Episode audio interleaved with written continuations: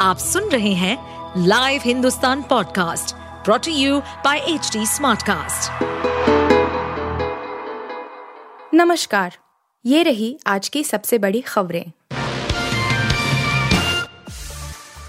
सनातन विवाद पर पहली बार बोले पीएम मोदी, कहा इंडिया गठबंधन वाले इसे खत्म करना चाहते हैं प्रधानमंत्री नरेंद्र मोदी गुरुवार को मध्य प्रदेश के सागर ज़िले के बीना पहुँचे। यहाँ उन्होंने जनता को पचास हज़ार करोड़ से ज़्यादा की परियोजनाओं की सौगात दी।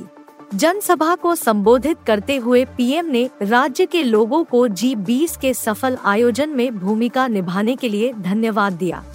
उन्होंने विपक्ष पर भी जमकर हमला बोला।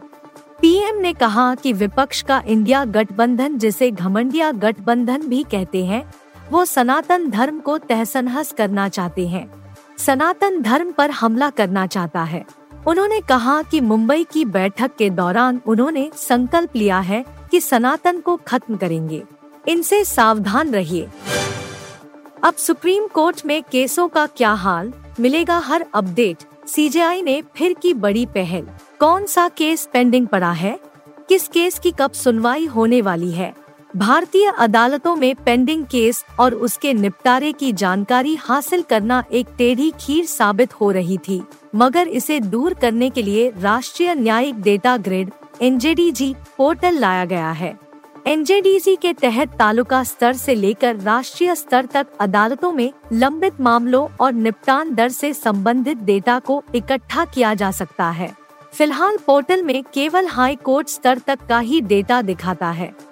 अब सुप्रीम कोर्ट को भी एनजेडीजी जोड़ा जा रहा है। सुप्रीम कोर्ट जल्द ही एनजेडीजी से जोड़ा जाएगा। इस बारे में भारत के मुख्य न्यायाधीश डीवाई चंद्रचूड़ ने गुरुवार को घोषणा की। अनंतनाग में जवानों की शहादत पर लोगों में आक्रोश, लगे पाक विरोधी नारे जलाया पुतला। कश्मीर के अनंतनाग ज़िले में बुधवार को आतंकवादियों के साथ मुठभेड़ में सेना के एक कर्नल मेजर और जम्मू कश्मीर पुलिस के डीएसपी की शहादत से पूरे देश में गुस्से का माहौल है। इस घटना के बाद लोगों ने पाकिस्तान के खिलाफ नारेबाजी की। समाचार एएनआई की तरफ़ से शेयर किए एक वीडियो में लोग पाकिस्तान का पुतला जला रहे हैं और पड़ोसी मुल्क के खिलाफ नारे लगा रहे हैं। नारेबाजी के दौरान भारतीय जनता युवा मोर्चा के कार्यकर्ताओं ने पाकिस्तान मुर्दाबाद जैसे नारे लगाकर अपना विरोध जताया। बिहार में बत्तीस स्कूली बच्चों से भरी नाव बागमती नदी में डूबी कई लापता। बिहार के मुजफ्फरपुर में बड़ा नाव हादसा हुआ है। गायघाट थाना इलाके के बेनीबाद ओपी में स्कूली बच्चों से भरी एक नाव बागमती नदी में समा गई। यह हादसा मधुरपट्टी घाट के पास गुरुवार को हुआ। बताया जा रहा है कि पास के गाँव के करीब 32 बच्चे स्कूल जाने के लिए नाव में सवार हुए थे। नाव के नदी में समाने के बाद सभी पानी में डूबने लगे। नाविक और स्थानीय लोगों ने 18 बच्चों को सुरक्षित निकाल लिया है। करीब एक दर्जन बच्चे अभी लापता हैं। स्थानीय गोताखोर उनकी तलाश में जुटे हैं। नासिर जुनैद की हत्या में फंस गया मोनू मानेसर।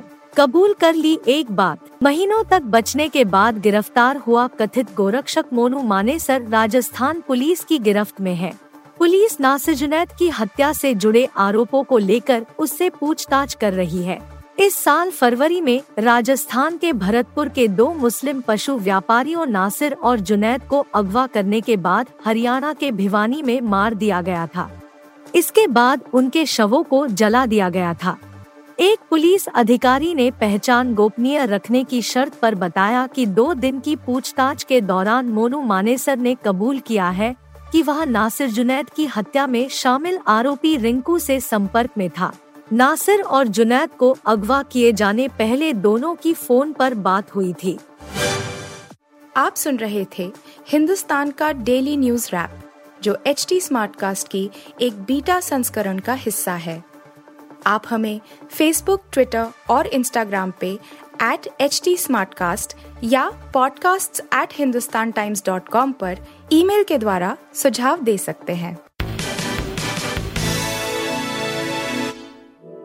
इस पॉडकास्ट पर अपडेटेड रहने के लिए हमें फॉलो करें एट एच हम सारे मेजर सोशल मीडिया प्लेटफॉर्म्स पर मौजूद हैं।